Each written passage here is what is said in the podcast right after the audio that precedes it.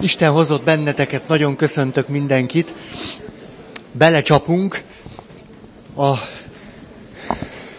ó, tizedik évfolyam ötödik adását, látjátok? A, azt hiszem ötödik, nem számoltam úgy Sacper kb. Ma természetesen megint meccs van. Ha valaki hallgatja a menet közben, majd a szünetben szeretnénk rákérdezni. Minden esetre ugye az éves témánk az, hogy egyediségünk, azután az együttesség és az egyetemesség. És hát annyiszor elismételtem már ezt, hogy nyilván hát gondoljátok, meg tudjátok, hogy a szavakat nem véletlenül rakosgatom így egymás mellé. Olyan szép a magyar nyelvünk, hogy az egyediséget, az egyetlenséget ezzel a szótővel fejezi ki, hogy egy, de közben a közösségben is benne van ez a szótő, hogy, hogy együttes, és azután az, az egyetemességben az univerzalitást is így fejezzük ki, hogy egyetemes. Hát ez gyönyörű szép a magyar nyelvben, hogy a nyelv ezt a bölcsességet hozza, és pusztán, ahogy a szavakat kimondjuk, már is tudjuk, hogy itt valami lényegi összefüggés van. Nem szép? Azt hiszem elmondtam minden szerbusztok is. Hajrá, Loki. Na. Szóval ez ugye akkor az éves téma. Szeretnénk egységben látni ezt a hármat. Végre nem mindig csak külön-külön, valamire mindig fókuszálni és elfelejteni, mintha másik kettő lenne. És így jutottunk el oda, amit úgy hívunk, hogy társas dilemma. És a társas dilemmának az alap szerkezete az, hogy van egy csoport, és a csoportnak vannak tagjai, és a csoport tagok egyenként jobban járnak azzal, hogyha a csoport érdeke ellen cselekszenek, egyenként jobban járnak vele, de ha minél többen cselekszenek így, az végül a csoport tönkre menetele, a közösség megszüntéhez vezet, ami az egyes emberre is adott esetben katasztrofális következményekkel jár. Ettől dilemma. Ha csak egy-két ember lopkod a közvagyomból, attól még tudunk élni, de ha elkezd túl sok ember lopkodni a közvagyomból, egyszer csak mindenkinek a személyes érdekeit, jövőjét és stb. kezdi veszélyeztetni. Ó, hát most ez a vízügy. Döbbenetes dolgok. A víz. A víz. A, Jaj, de nem akarok, ez, ez főleg olyan nehéz ez, hogy a témánk, ez, hogy együttesség felől beszélünk most sokat, állandóan jön, hogy ilyen aktuális dolgok is jöjjenek, és próbálok hihetetlenül nem aktuál politikai, meg ilyesmikbe hihetetlenül, de, de. Azért mindennek van határa. És hogyha egy szervezet megtiltja egy dél-amerikai nép tagjainak, hogy esővizet gyűjtsön. Azért ezekről tudtok, ugye? Hát ez a, a, a hihetetlenségnek a nem is tudom csimborasszója.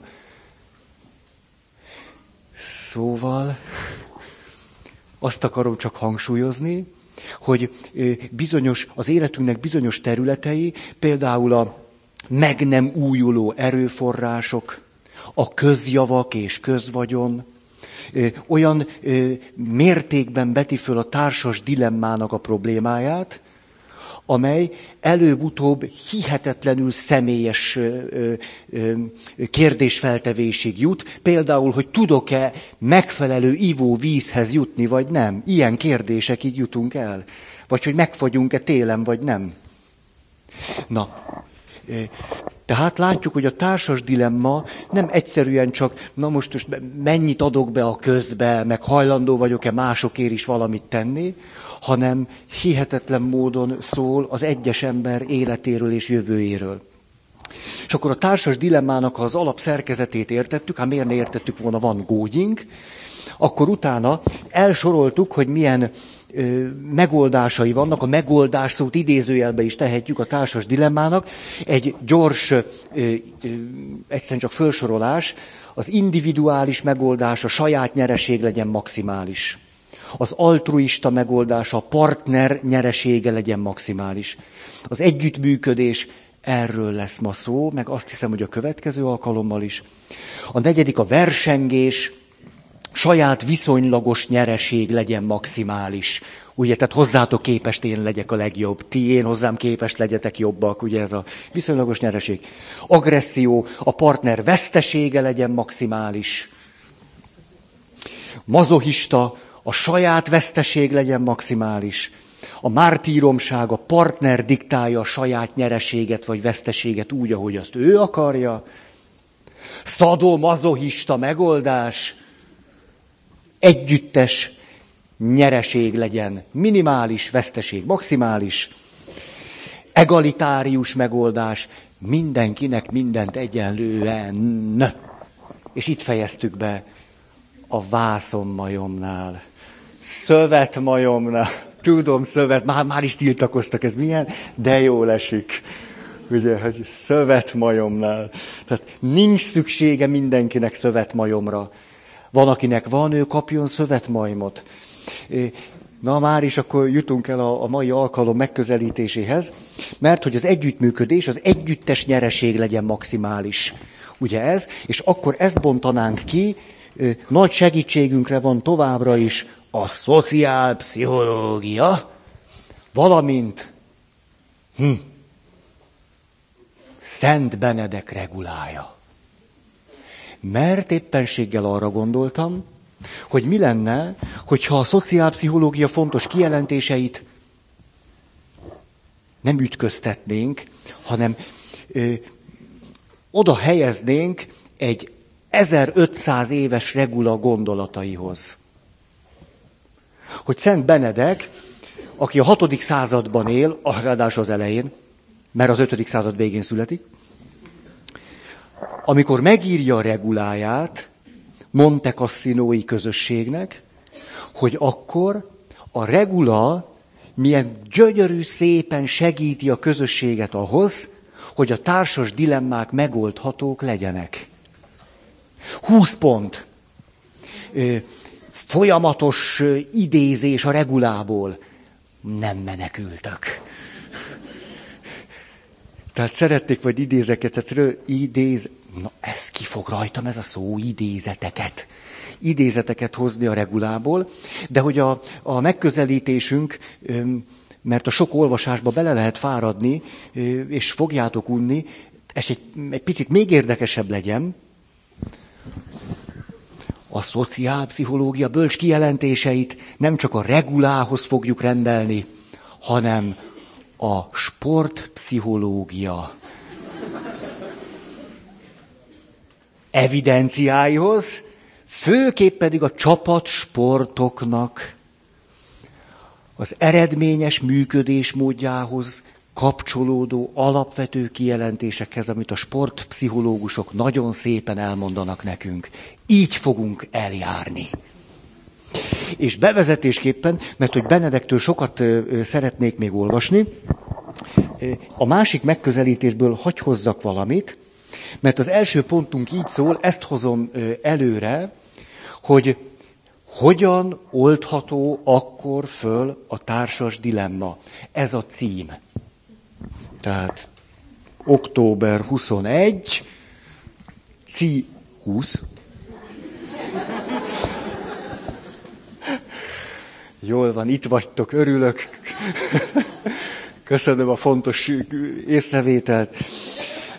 Tehát október 20 a társas dilemmák feloldásának lehetőségei. Egyes pont. Most aztán rend lesz a csoport tagságot az egyén társas identitásának részévé emeljük, vagy tesszük, ez a társas dilemma megszüntét fogja magával hozni. Tehát ha az egyéni önazonosságomban, a személyes, egyedi önazonosságomnak része a csoport, a csoport tagságom, az tehát, hogy katolikus vagyok, hogy a női kosárlabda csapat centere vagyok, hogy a kórus tagja vagyok, kórista, és a többi, ez azt jelenti, hogy az egyéni önazonosság tudatomnak részévé vált a csoport tagság. Hát ha, ha teljes ilyen mélyen összefüggésbe került az egyéni érdek a csoport érdekkel, önmagam látása a csoport látásával, akkor nincsen társas dilemma. Egyszerűen nincsen, mert a kettő összefonódott én bennem. Az előző, nem tudom, négy vagy öt alkalom ezért is volt nagyon fontos, tulajdonképpen most annak egy, egy ilyen végső, szinte záró mondatát mondtuk ki. Tehát ha fölismerem, hogy az önazonosságomnak mennyire részei nem csak mások, hanem csoportok is, például a családom, a rokonság, nagyobb család, és, és, és, és, és megyünk tovább, akkor ez eleve segít abban, hogy a társas dilemma vagy ne éleződjék ki, vagy megoldhatóvá váljon. Ezért az a valaki, aki az önazonosságát leszűkítetten csak valami individuális önazonosságként látja vagy értelmezi, magát, mint egy, egy, egy ilyen, nem tudom mit, egy mindenkitől elhatárolt valami pötty, mag, valamit, ő, ő állandóan ő, a társas dilemma nehézségeivel fog küzdködni. Ugye, tehát ez volt, hogy a csoport tagság amennyiben az egyes ember társas identitásának, önazonosságának a része, társas ident, ö, ö, ö, dilemma nincs, vagy megszűnik. És most, ha-ha, na alig várom ezt a pillanatot, hol van a könyv? Most egy pillanat alatt fölment 90-re a pulzusom. Tudjátok, a sportoló múlt mit tesz? 60-as púzusom van. 60-as. Reggel fölébredek, 48. Tehát nekem nem könnyű beindulni. Ó, tehát ezt csak azért mondom, hogy együttérzők legyetek velem. Tehát, hogy itt ugrabugrálok, pattogok meg minden, ez azt jelenti, hogy nagyon rajta vagyok a témán. Nagyon. Különben egy körülbelül olyan 80 per 50-es vérnyomás, és egy olyan 52-es púzussal, mint egy koala. Na. Ugyanis most bevezetőképpen Budavári Ágot a Sportpszichológia című könyvéből szeretnék körülbelül háromnegyed oldalt fölolvasni. A csapat egységessége, a közösségi összetartás a címe. Látjátok, milyen rend van máma? Kérlek, hallgassátok a kulcsfogalmakat. E, megrázó lesz. Egész megrázó. Gondoljatok rögtön arra, ahogyan néztétek a magyar vízilabda válogatott harmadik olimpiai aranyérmét, meg a másodikat, és az elsőt. És ahogy néznénk a Lokit, ha nem itt ülnénk. De, de, U20-as VB. Ez nem egy német tenger alatt járó típus, hogy U20, hanem a bronzérmünkről beszélek. Majd fogok róla egy ú, de szép dolgok történtek, majd beszélek nektek erről. Jaj! Na, de most már mondjak is valamit. Tehát ebből is látszik, hogy a szándék nem elég. Ugye, tele vagyok szándékkal, csak még, még gyümölcs nincs. Na tehát. Tehát hallgassa, lassan fogom olvasni. Ja.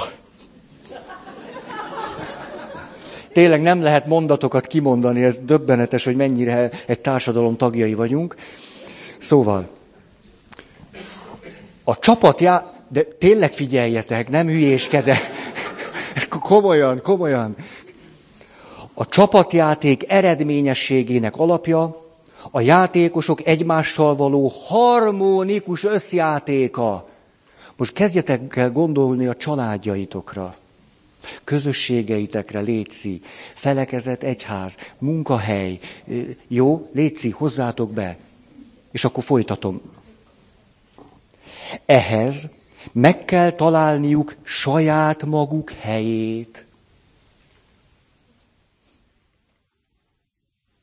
Hm. Érzékelniük kell társaik pozícióját. Hm. mindannyiuk teljesítményének a fontosságát tisztán kell látniuk. Hogy a feleség, amikor a negyedik gyerekkel otthon van, dolgozik. Hm? Hogy a gyerekek hogyan járulnak hozzá a családhoz. A gyerekek nem kis majmok, akik ott ugrabugrálnak a lakásban, hanem hozzájárulnak a családhoz. Nem kis szörnyeteg, aki elveszi az életerőt és viszi a pénzt.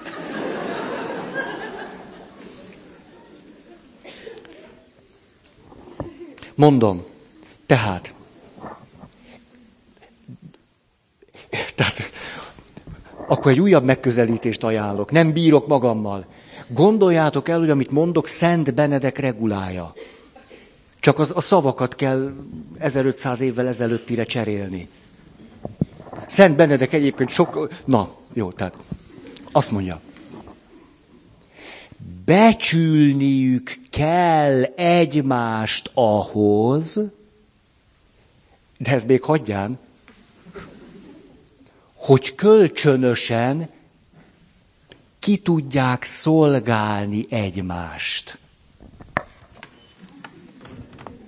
Ez nem egy protoevangélium volt, nem egy apokrif irat az első század végéből, sportpszichológia, doktor Budavári Ágota, kölcsönösen egymást megbecsülve kiszolgálni egymást.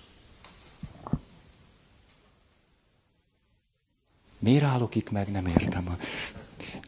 Na, a praktikus játékhelyzetben egyeztetniük kell a közös akció tervét. Közös cél. Azt kommunikációról, a egyeztetés. Fantasztikus. Ha ez egy családterápiás könyvbe lenne, már bepisilnénk az örömtől. Mennyi okosság, hát ez az, ez az, de mit tudnak ezek a családterapeuták? Azt mondja az egyes posztokra leosztva a leghatékonyabban kell cselekedniük. Sok lépésben végrehajtott egyeztetett mozgásokra van szükség. És most mit hallunk? Úgy, mintha egy testnek lennének a karjai. A zárójeles mondat érdekes, síva istennő mintájára.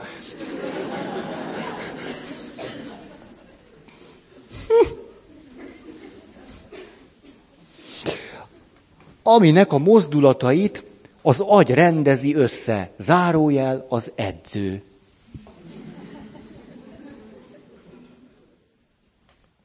Azt mondja, így lesz összehangolt a terv kivitelezése. És most minden szónak jelentősége van. Most Szent Benedek regulája. Csak más összefüggésben. Fontos, hogy a játékosok érezzék egymás jelenlétét. Hallottátok? Érezzék egymás jelenlétét. Hát le vagyok nyűgözve. Érezni egymást. Na de megyünk tovább. Azért, hogy a legjobb és leggyorsabb úton járjon a labda. Zárójel. Azt mondja, folyamatosan egymásnak kell alárendelődniük, ugye, hogyha egy vasárnapi beszédben ennyiszer kimondom azt, hogy kell, szoktatok kimenni már, mert mentek el. Ugye, na azért most már a papa ezt fejezze, már ötször mondta, hogy kell, hát majd én eldöntöm, hogy mit kell. Én egy autonóm keresztény vagyok. Hogy és akkor Budavári ágota meg csak így oda, oda nyomja, hogy azt közkül csinálni. Na tehát, Folyamatosan egymásnak kell alárendelődniük, vesző, most figyeljünk, új tartalom. Helyzetbe hozniuk egymást. Drágám, hogy tudnálak helyzetbe hozni? Nem csak a szexualitásra lehet gondolni. Nem gyönyörű ez? Hogy a férfi azon jártatja az eszét, hogy a feleségét hogy tudná helyzetbe hozni. Hogy a gyerekeket hogy lehetne helyzetbe hozni. Az anyósomat hogy lehetne helyzetbe hozni.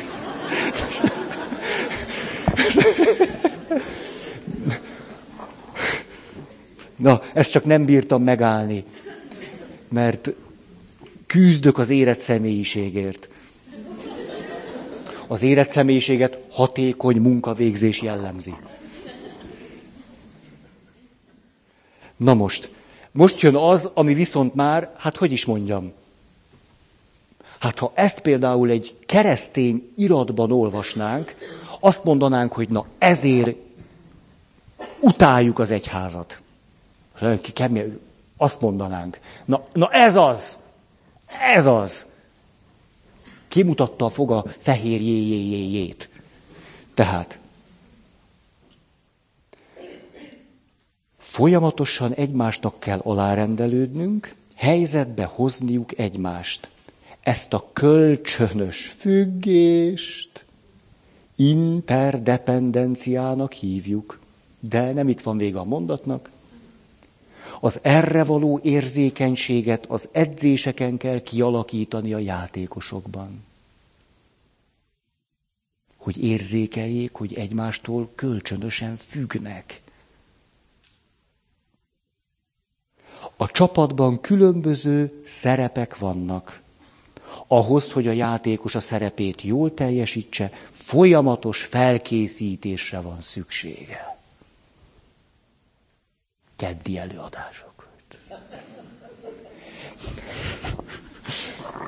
Mit szóltok? Azt akartam, csak nem volt már időm, mert olvastam, mint a nem tudom mi, hogy ezt a szöveget átírtam volna más kifejezésekre, és azt akartam volna veletek eljátszani, hogy mondjátok meg, hogy honnan idéztem. És akkor, hogy fél tizenöt pár perccel mondtam volna meg, hogy Mit akarok ezzel csak úgy így, így magunk között szólva fantáziálni? Hogy az, amire valami döbbenetes mértékben érzékenyek vagyunk, kifejezetten neuralgikus pontunk, már ezek a kifejezések is. Ha az egyházzal kapcsolatban érzékeljük ennek csak az árnyékát, már 25-ször kikértük magunknak. Ha látunk valakit, azt mondjuk, hogy szenvedhet, hogy ő egy ilyen, egy ilyen helyzetben képes még megmaradni.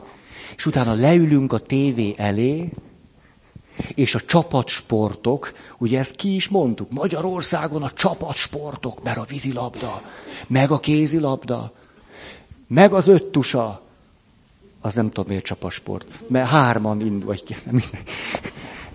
Szóval úgy tűnik, hogy a mi világunkban a csapatsportok őrizték meg azt a kincset, hogy az ember, hogyha ezeken a föltételeken túl természetesen más föltételek és egyéb összetevők megvannak, hogy ez jó az embernek. hogy, hogy szívesen bele lehet ebbe menni. Nem érezzük megalázónak, kizsigerelőnek, megszégyenítőnek, a, a személyiségünket nem figyelembe vevőnek, hanem ott ülünk és nézzük, hogy a fiúk, és azt mondjuk, hogy na, ez, ez egy csapat. U20-as VB. Hát, hogy csapatként álltak föl. Hogy ugye állandóan erről volt szó, hogy az volt a zseniális, hogy hogyan adja a két paszt Komán Vladimir hogyan passzol a csatárnak. Láttátok azt a két gólpaszt? Muszáj. Muszáj. Házi feladat. Este hazamenni, internet bekapcs, megnézni ezt a két gólpaszt. Hát, ah! Hm. Gyönyörű. Gyönyörű. És tudjátok, egy jó gólpassz a mai fociban nem úgy van, hogy fölnéz a középpályás, és látja, hogy így integet a csatán. Ugye, és akkor jó, és akkor oda teszi neki. Hát a mai játékban a gólpassz az olyan, hogy a középcsatár középpályás, nem néz föl, hanem ott van a felezővonalon, és azt mondja, ti, és az üresbe megy. Szabad térre megy a labda. Ha, és akkor jön a csatár, és, és harmadikok vagyunk a VB-n. Hát ne, nem... Ezt próbálom érzékeltetni ennek az... Szóval, na, azt akarom csak tényleg, tényleg most már próbálok kicsit paposabb lenni, hogy, hogy, a, hogy a mi világunkban is van egy olyan terület, ahol azt, azt ami, amiről itt szó van, az, ahogyan az egyes ember a közösség javára cselekszik és együttműködik, egekig magas. Hát hagyd mondjak nektek valamit most már, ne csak beszéljek. Nem megrázó az, hogy egy vidéki sportuszodát egy élő emberről neveznek el, akit úgy hívnak, hogy kemény Dénes. Tehát Magyarországon ma egy sportuszodát, egy élő edzőről neveztek el. Kemény Dénes sportuszoda. Debrecen? Miskolc? Na majdnem. Hát, tessék, nem, nem, nem, majdnem, majdnem, ugye?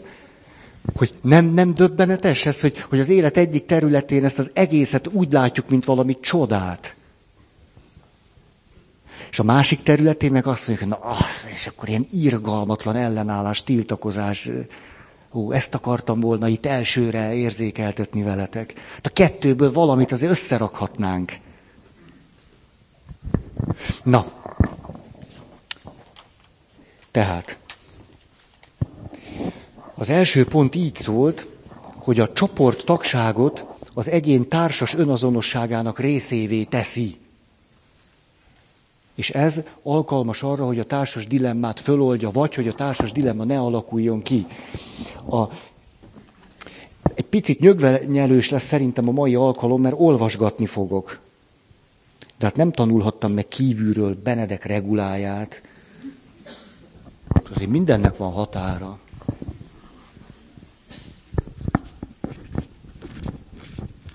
Hm.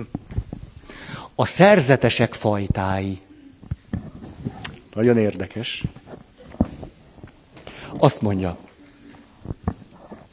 tudjuk, hogy a szerzeteseknek négy fajtája van. Az első a cenobitáké. Monostorban laknak, rendszabály és apát vezetésével küzdenek. Hoppá, hoppá, alakul a foci csapat. A második a remetéké. Ezek nem a szerzetes életnek kezdő neki buzdulásával, hanem monostorban való huzamosabb próbatétel útján lettek azok. Vagyis azt mondja, mikor valaki egy szál maga kimegy a pusztába, hogy ott az erényeket gyakorolja és életszentségre jusson, annak a föltétele, hogy a közösségben megerősödött már. Mi pedig úgy megyünk ki a pusztába, hogy nem erősödtünk meg. Ez a nehéz. Kiállunk vad egyedül a pusztába, és pff. azt mondja. Tehát ők nem a szerzetes életnek kezdő neki buzdulásával, hanem a monostorban való huzamosabb próbatétel útján lettek azok. Sok társuk segítségével már megtanultak az ördög ellen küzdeni.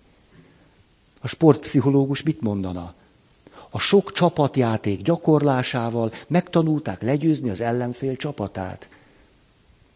Azt mondja, jól fölkészülve, folyamatos edzés, testvéreik csata sorából magányos küzdelemre indulnak a pusztába. Mások támogatása nélkül, pusztán kézzel, karral bátran harcolnak Isten segítségével a bűn ellen. Na most a szerzetesek harmadik, igen rossz fajtája. Bár nem ez, hanem amit most mondok, hát a nevüket próbálom szarabaiták. Szarabaiták. Próbáltam egybe. Mária Rádió kedves hallgatói, Szent Benedek regulájából idéztünk a 21. oldalról. Nem érdemes betelefonálni. Ez egy nem magyar szó volt. Ezek még nem állták ki sem egy regulának, sem a tapasztalat tanításának próbáját, mint az aranyatüzét, hanem puhák, mint az ólom. Ugye mit szoktak mondani a játékosra?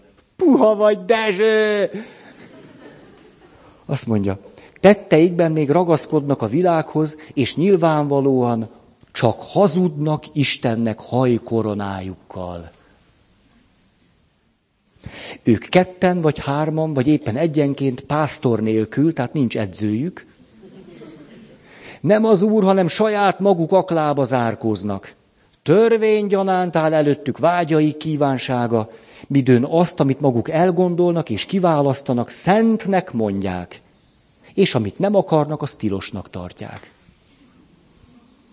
Kedves Benedek! Mintha járt volna manapság itt nálunk felé. Azt mondja, végül a szerzetesek negyedik faját girovágusnak mondják. Ezek egész életükön át más-más tartományban élnek. Három-négy napon majd ebbe, majd abba a kolostorba szállnak vendégül.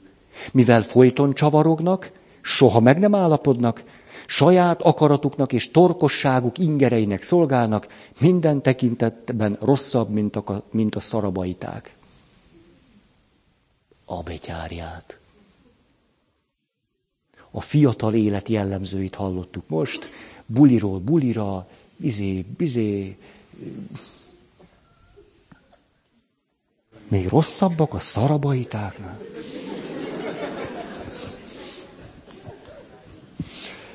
Azt mondta, jaj, hát jó, hogy vagyunk fiatal, voltattam. Tehát, jaj, nagyszerű dolog a fiatalság, akkor kell nyomulni, menni, jönni, ilyesmi. Persze. De aztán elérkezünk a férfi korba, és családot alapítunk. De erről már volt szó. Családot alapítotok. Na, gyorsan, gyorsan. Tehát mind, mindezek nyomorult életmódjáról jobb hallgatni, mint beszélni. Hagyjuk tehát őket, és Isten segítségével térjünk át az igen derékfajta cönobiták életének elrendezésére. Így kezdődik a regula, ez volt az első pont. Tudjátok, ma délelőtt éppen Bencés testvéreimmel voltam. Hmm, hmm, hmm. Havonta összejövünk néhányan, és hmm, hát szóval erősödünk egymás jelenlétében. Főleg miután egy nagyot ebédelünk.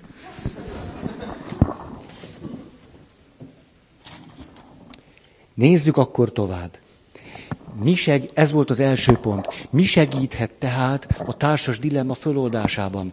Úgy együtt egymással, hogy az közben nyereséget jelentsen az egyes embernek is. Kettes pont. Olyan szabályok és törvények, melyek az egyén nyereségét megváltoztatják. Ugye itt arra lehet gondolni, hogyha gátlástalanul ki lehet írtani az erdőt, akkor olyan törvényt vagy szabályt kell hozni, amely meggátolja azt, hogy az egyénnek a nyeresége ilyen korlátlanul mások kárára fokozható legyen. Tehát például közösségi adók, közteherviselés, egyebek, fejadag.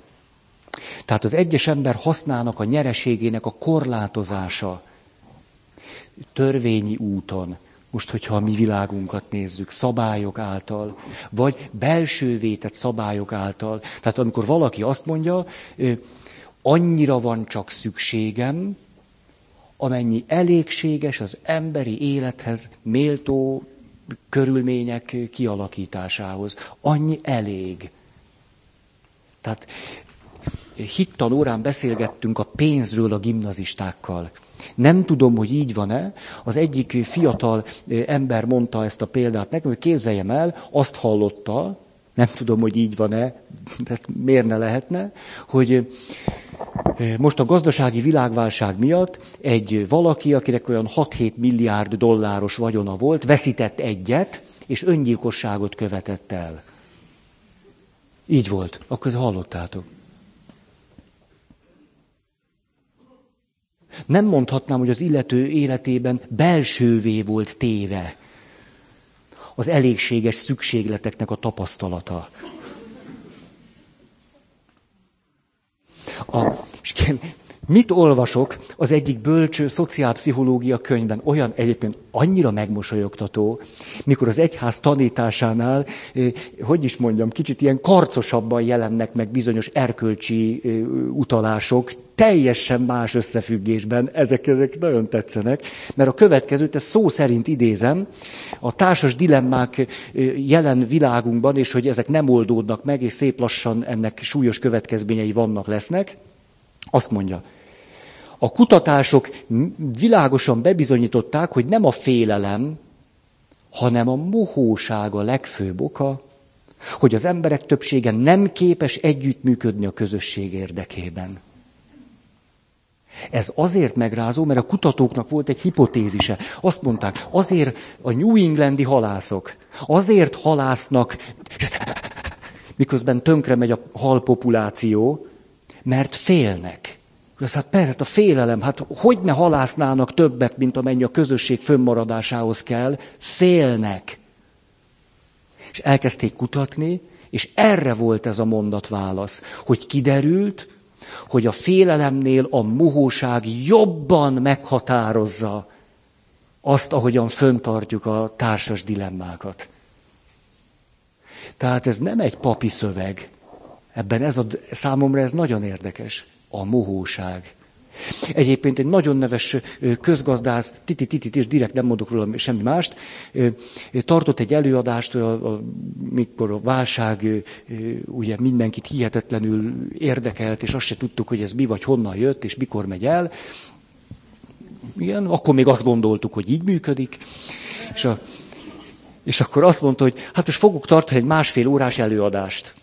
A másfél órás előadásba bele fogok menni a nyugdíjpénztárok és a, és a portfóliók és az amerikai jegybankok és egyebek témájába. Ha valakit ez nagyon untatna, vagy nehezen tud követni, akkor egyetlen mondatban elmondom az előadásom velejét. Hát így volt, így volt. Egy neves doktor, PHD, doktor, izé, Magyar Tudományos Akadémia, rendes és levelező és olvasó tagja. A, azt mondja, egy mondatban a gazdasági világválság oka a mohóság.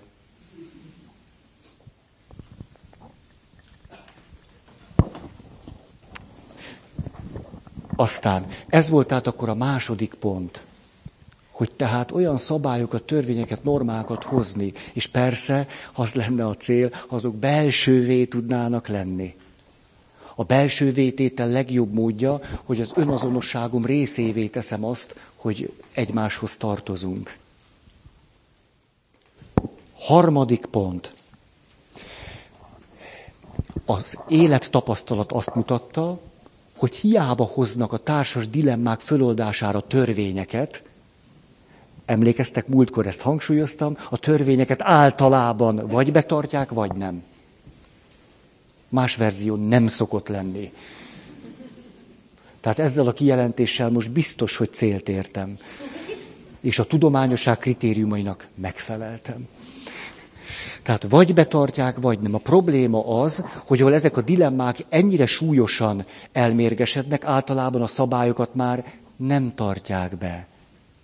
Ezért a következő pont így szól, hogy a szociálpszichológiát mondom, a strukturális változtatás feltétele, már hogy egyáltalán lehessen olyan törvényeket, szabályokat hozni, ami az egyéni nyereséget korlátozza a szükséges mértékre, olyan szervezet vagy személy, aki a változtatást bevezetheti, és akit elfogadnak.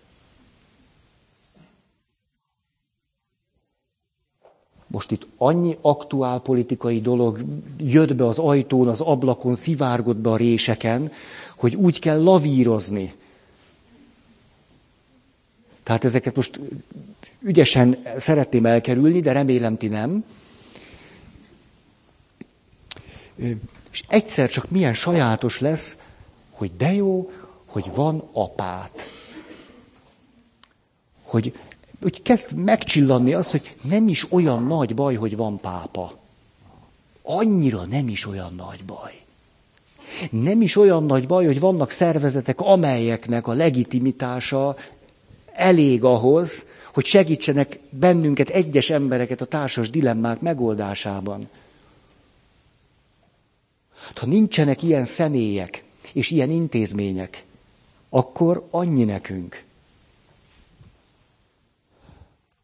A nagyon érdekes problémája van egyébként a felekezet közti párbeszédnek, az ökumenének. Nagyon komoly problémája van, amiről nem is gondoltuk, tam, hogy ez az lesz. Ez pedig az, hogy, hogy, az, hogy miért nem folytatunk párbeszédet. Ugye az együttműködésnek egy alapvető föltétele, hogy párbeszédet folytatunk. Igen ám, de olyan intézményekkel, szervezetekkel lehet párbeszédet folytatni, amelynek van vezetője. Az egyház szakadás ugye olyan mértékűvé vált, hogy vannak olyan protestáns, vagy új protestáns, vagy megújulási mozgalmak, amelyeknek olyan értelmű jellegű vezetője nincs is, akivel le lehetne ülni, tárgyalni. Illetve a probléma ott éleződött ki, hogy meghívták egy bizonyos ö, ö, felekezetnek a, a prominens képviselőjét, aki azt mondta a tárgyaláson, hogy nagyon sajnálom, de én csak a magam nevében, vagy a, a magam éppen ott élő közösségének a nevében tudok tárgyalni. Egyszer akkor nincs kivel leülni, beszélni. Ha csak egyes emberek vannak, hát nem lehet tárgyalni 125 millió embernek. Nincs kivel leülni, beszélni. Emlékeztek azt az első vagy második alkalommal mondtuk azt, hogy, hogy, hogy a, a társas önazonosságnak az egyik nagyon fontos gyümölcse, hogy valaki képes mások nevében nyilatkozni, vagy mások nevéért, vagy mások jólétért kiállni, vagy őket képviselni. Hogy képesek vagyunk egymást is képviselni. Ugye, hogyha ha csak individumok vannak, nem lehet kivel egyeztetni. És így az életnek bizonyos kérdései nem oldhatók meg. Ezért az evangélikus egyháznak egy nagyon érdekes iránya az, amit meg kell említenem, ez pedig az, hogy az evangélikus egyházon belül egyre inkább erősödik az az áramlat, ezt evangélikus társaim itt meg tudják erősíteni, hogy a pápának egy sajátos értelemben vett szerepét fogadja el az evangélikus egyház. Hm. Igen, most azon vívódok, hogy, hogy, hogy most hallja-e valaki úgy, amit mondok, hogy na most elkezdte benyomni ezeket az ékeket. Most. Ugye, hogy én aztán semmilyen ékeket nem akarok benyomni, hanem rácsodálkozok a saját önazonosságom miatt, hogy de jó, hogy van pápa. Így ennyi. Öm, Sport példa. Néhány évvel ezelőtt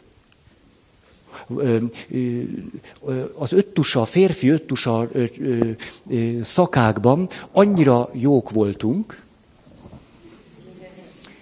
hogy volt egy világverseny, ugye direkt nem mondok konkrétumokat, egy világverseny, ahol a szövetségi kapitány nem tudta kijelölni a három fős keretet.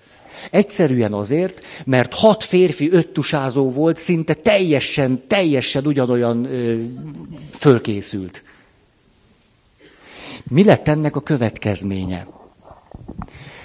Az lett, hogy a szövetségi kapitány, hogy elkerülje annak a problémáját, hogy esetleg nem jókat választ, vagy majd szólnak neki, hogy miért azt választott, és miért nem, tehát hogy támadható, elkezdte rivalizáltatni egymással is folyamatosan, és újabb és újabb versenyeken versenyeztetni ezt a hat öttusázót. Mi lett ennek a következménye? Hát az lett, hogy teljesen kimerültek, kifáradtak az egymással való versengésben, de ez még csak a kisebbik probléma volt. A nagyobbik probléma az volt, hogy három héttel a nemzetközi sportesemény előtt jelölte ki a három tagot, mégpedig azért, mert az egyik olyan tag, aki biztosnak tűnt, hogy a háromban benn lesz, súlyosan megsérült. Tehát egy kényszer jelent meg a válogatásban, azt nem lehetett, akire mindenki gondolta, hogy már most három hét volt, és akkor a kapitány, na jó, ez a három. Mi lett ennek a következménye? Hát az, hogy mélyen a tudásuk alatt szerepeltek a fiúk. És a sportpszichológus a következő megjegyzést teszi, ez a néhány évvel ezelőtt, való, biztos van, aki emlékszik erre, néhány évvel ezelőtt való történésre azt mondta, a csapat teljesítményét katasztrofálisan befolyásolta az, hogy nem érezhették a szakvezető bizalmát. Ugyanis, ha a szövetségi kapitány azt mondja, ti hárman, Peti, Laci János, ti, az apát azt mondta, legyek én a kapus testvér. Na akkor, hát ha az apát mondta, Püspök atya azt mondta, kövi szűzbárja plébánia. Jó, hát ha ő mondta, Emlékeztek Placid atyára? Azt hát ha a Pannohalmi apát azt mondja, hogy menjek ide, akkor tudom, tudom mi a szerepem, mi a dolgom, csapatkapitány vagyok, vagy hátvéd, vagy nem tudom mi. De a börtönbe nem az apát küldött. Ugye, jött a zavar. Emlékeztek erre a sikertelenség a sportban egy ilyen látszólag eszünkbe nem jutó szempont miatt is következett be, hogy az a három csapattag nem élhette azt át, hogy bár lehet, hogy van egy negyedik is, aki bekerülhetett volna, de a kapitány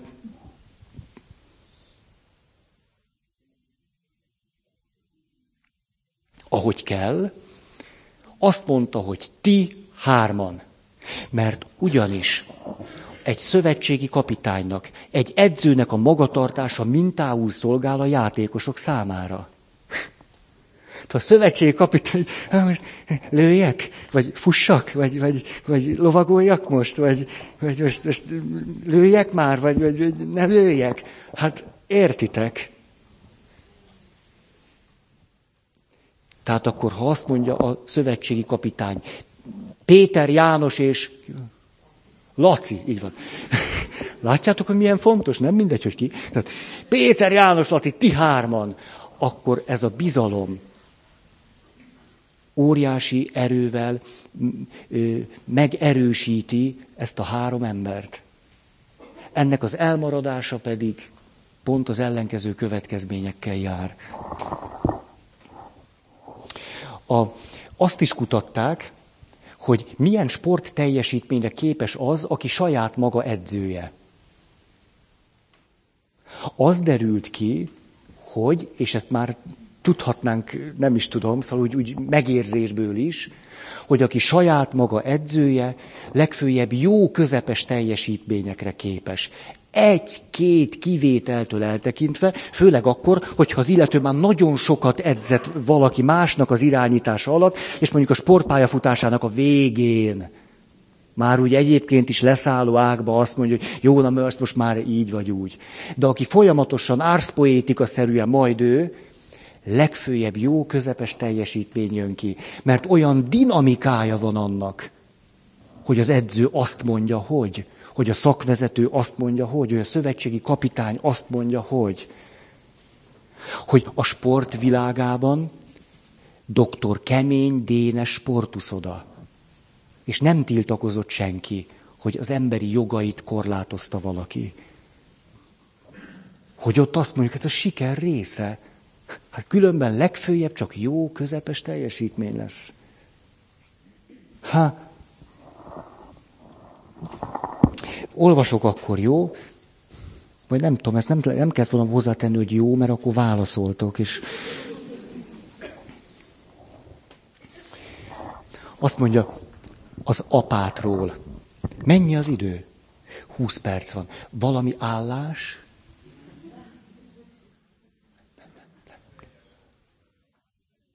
Kettő egy a Fiorentinának. Egy picit gondoljunk oda is. Na, azt mondja, milyen ne... gólt rúgtunk. Hoppáljunk csak meg! Gólt rúgtunk! Ez nagy dolog. Hurrá! A góllövőnek felajánlottak egy millát. Hallottátok? Tessék? Billát. Villát. Lóvá teszel. Tehát milyennek kell lennie az apátnak? Az apát, nem, nem olvasom az egészet, csak a legfontosabb részt. Azért, hogy valaki esetleg megveszi ezt, és akkor az. Amikor tehát valaki az apát nevét elvállalja, annak kettős tanítással kell vezetnie tanítványait. Hát amikor valaki szövetségi kapitány lesz, nézzen szembe azzal, hogy azaz, mindazt, ami jó és szent, inkább tetteivel mutassa meg, mint szóval. Úgyhogy fogékony lelkű tanítványainak szóval adja elő az Úr parancsait, a kemény szívűeknek és együgyűbbeknek pedig tetteivel mutassa meg az Isten törvényét. Amit pedig azokkal ellenkezőnek jelent ki tanítványai előtt, tetteivel jelezze, hogy olyat nem szabad tenni, hogy míg másokat oktat, maga elvetésre méltó ne legyen. De egy ilyen apátra föl lehet nézni, aki a tetteivel tanítja az Úr törvényét. Um,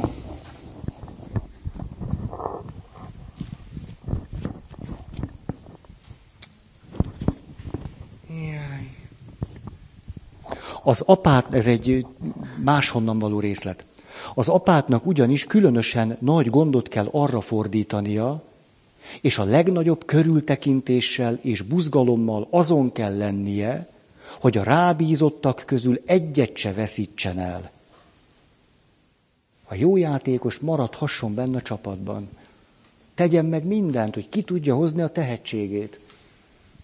Azt mondja, tudnia kell ugyanis, hogy, és ez egy gyönyörű gondolat, beteg lelkek gondozását vállalta magára, nem pedig zsarnoki uralmat az egészségesek fölött. Ezt, ezt még egyszer.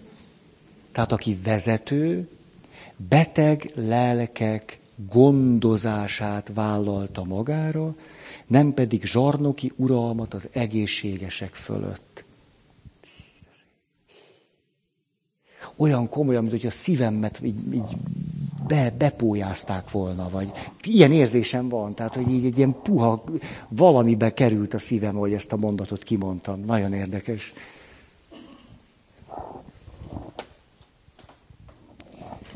Következő pont, ez a negyedik. A változás, változtatás felé való nyitottság, és rugalmas elfogadása a változásnak, és vagy, és vagy az engedelmesség gyakorlása. Ez most nem Benedek regulája, visszatértem a szociálpszichológiához.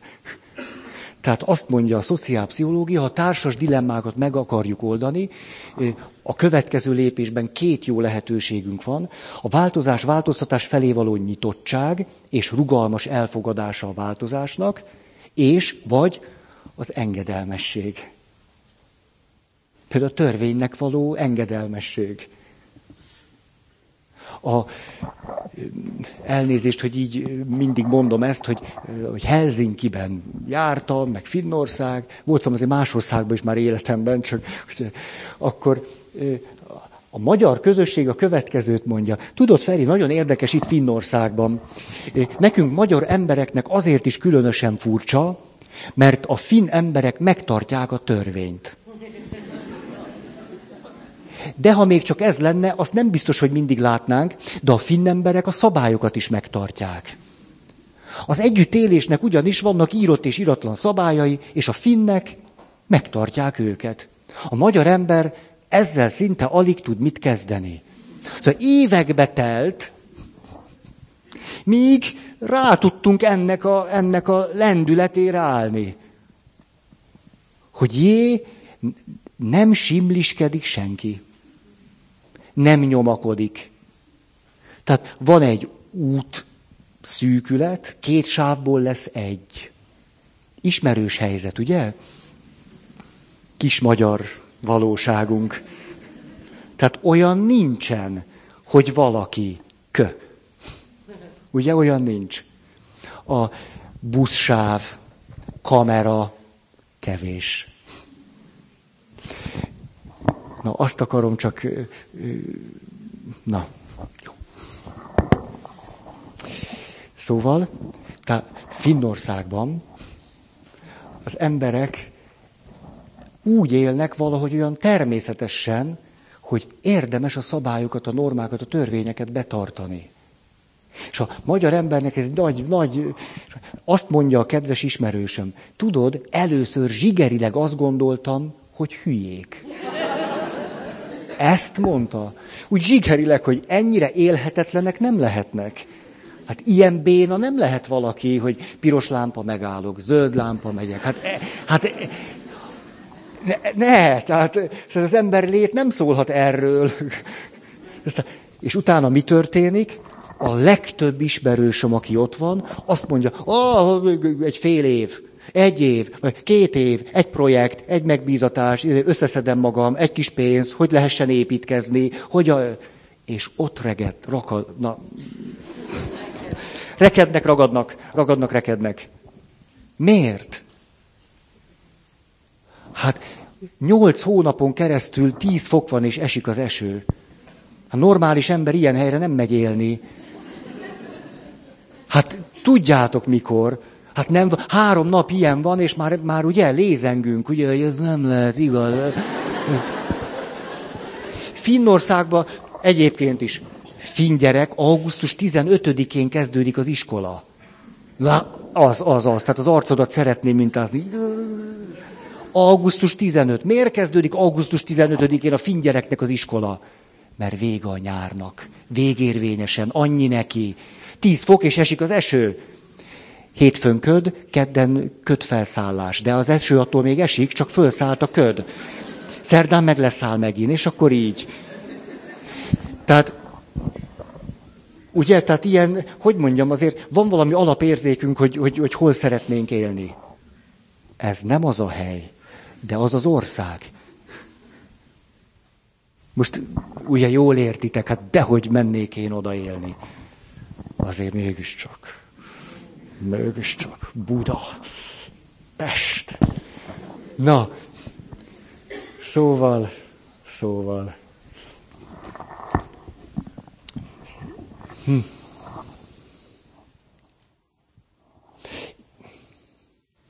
A, az jutott eszembe, fölidéztem magamban azokat a papokat, akik elhagyták a papi szolgálatukat. És hogy fölidéztem magamban, ugye, hogy törvények, normák, szabályok.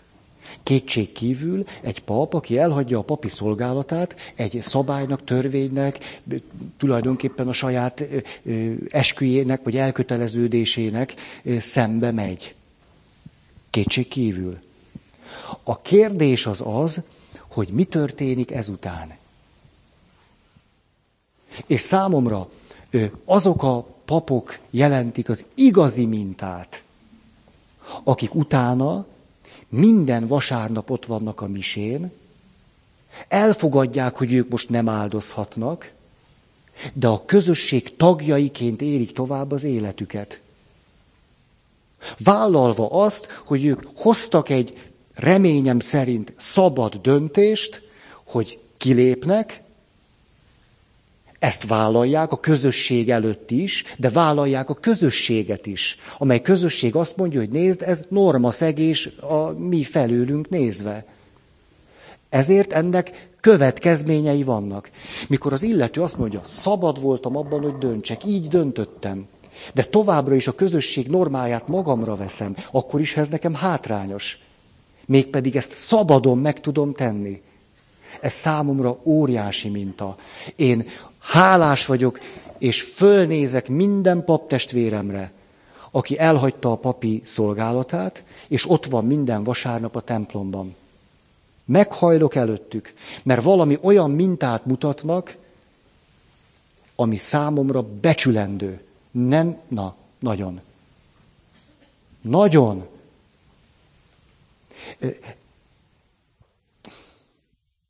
Mm. Nem mondok többet. Pedig tudom, azért szoktatok jönni, amit ilyenkor szoktam mondani. De hát...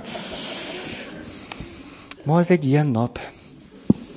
Szadista megoldás az egyén és a közösség viszonyában. Mondanám akkor a példát Benedektől. Tehát úgy, hogy vagy nyitottság a változás és a változtatás felé, vagy pedig engedelmesség, mint a társas dilemma föloldásának az útja. Azt mondja, az alázatosság negyedik foka, ha valaki úgy engedelmeskedik, hogy a nehézségek és kellemetlenségek között is, sőt az elszenvedett méltánytalanságok ellenére is, csendesen és jó lélekkel őrzi meg türelmét. A kitartásban el nem fárad, meg nem hátrál. Az írás szava szerint, aki álhatatos marad mindvégig, az üdvözül. Másutt szíved legyen erős, és tarts ki az Úrban. Egy sportpszichológusnak az alapvető munkájához tartozik az hozzá, hogy a sportoló kudarc tűrését erősítse. Nem létezik élsport egy olyan személynél, aki a kudarcot nem tűri, és nem marad meg álhatatosan. A kudarc tűrés alfája, omegája annak, hogy valaki a csúcsra tudjon jutni. Mert kudarcok nélkül hogy lehetne oda jutni? Aki tehát a kudarcot nem tűri, nem jut a csúcsra sohasem.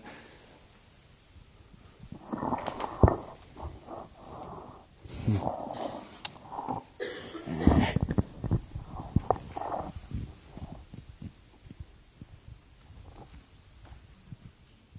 Mondja? Most pedig a rugalmasságról egy példa. Ugye ez volt az engedelmesség, kitartás. Most nézzük a rugalmasságot. A kérdés így szól, a regulában, maga a regula teszi föl a kérdést, vajon vissza kell-e fogadni a monostort elhagyó testvéreket? Nem. Ha ment, menjen. Ha kiteszed a küszöbön a lábad, ide többet vissza ne gyere. Nem így Benedek. Ha egy testvér, aki saját hibájából hagyta el a monostort, vissza akarna térni, előbb ígérjen javulást, amiatt, hogy kilépett, és aztán fogadják be az utolsó helyre, hogy ezzel az alázatosságát kipróbálják. Akar-e a közösségnek valóban tagja lenni? Ha ismét kilépne, ha ismét kilépne, harmadszor is vegyék vissza. Itt van, Benedek regulája. Hát azért ez elég komoly rugalmasság. De tudja meg, hogy ezután a visszatérés minden útja bezárult előtte. Tehát azért van egy határ. És csak úgy mondom nektek, most képzeljétek el, ez hatodik század. Hát most ütköztessük ezt picit mondjuk Szent István törvényeivel. Most a, a 21. századi radikális muszlim törvényeket ne is említsük.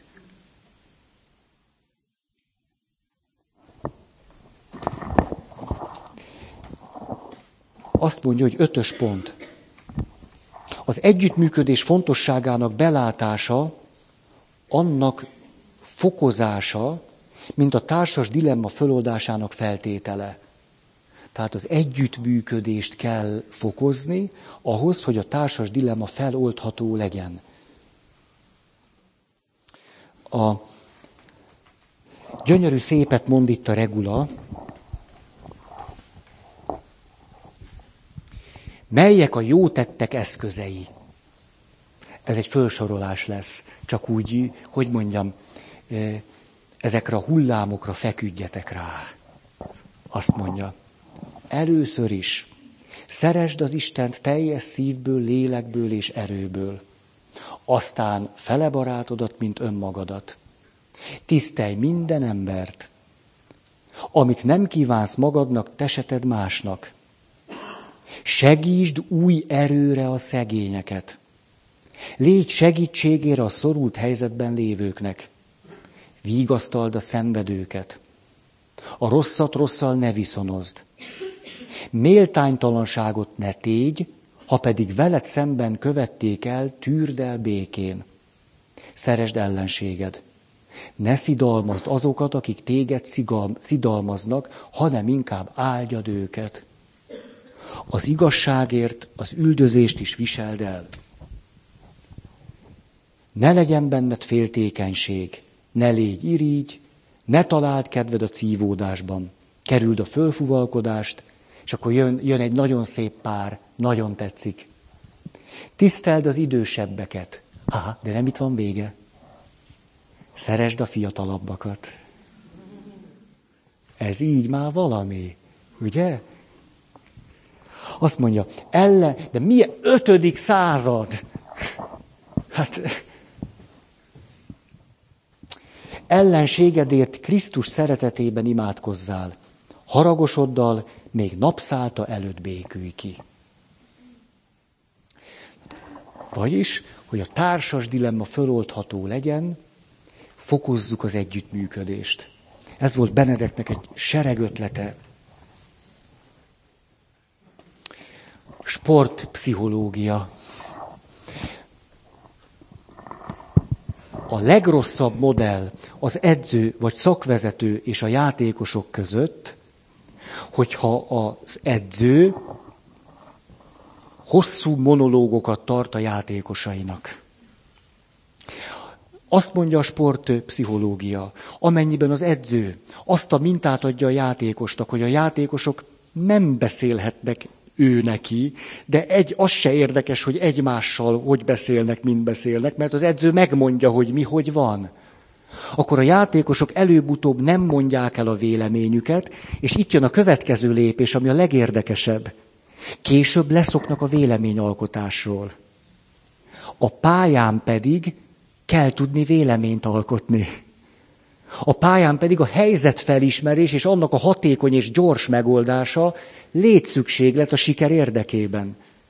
Ezért tehát az edző és a játékosok között, és a játékosoknak egymás között együttműködésre van szüksége ahhoz, hogy eredményesek legyenek. Azt mondja, a sportpszichológiai kutatások azt mondják, ennek az akadálya általában az edző narcizmusa. Hogy van egy pont, ahol az edző nem eléggé frusztrációtűrő. Nem szereti, ha vele konfrontálódnak. Őt megkérdőjelezik, vagy ellenvéleményt alkotnak. Szóval egy olyan edző, aki ezt nem viseli, nem tesz jót a csapatának és a játékosoknak. És akkor most jön Egervári Sándor. Pont van egy perc. Ugyanis, hogy hazajött a magyar válogatott U20, VB bronzérem. Az első meccsnek tudjátok-e, mi volt az eredménye? Hogy ne tudnátok? Három gombóc, de a mi kapunkba, Hondurásztól, amely csapatot a legkevésbé tartották olyannak, hogy bennünket megverjen. Kaptunk tőle három gombócot úgy, hogy nem lőttünk semmit. Egervári Sándor és a riporter beszélgetése. Nem. Nem. A játékos és a riporter beszélgetése. Kedves tik-tik-tik-tik. Mi történt az elvesztett három nullás csúfos vereség után? Mit csinált Egervári Sándor? Kiabált magukkal? Játékos, az dehogy kiabált. Egyáltalán nem kiabált. Nagyon higgadtan azt mondta, üljetek le, és beszéljétek meg egymással, hogy mi történt.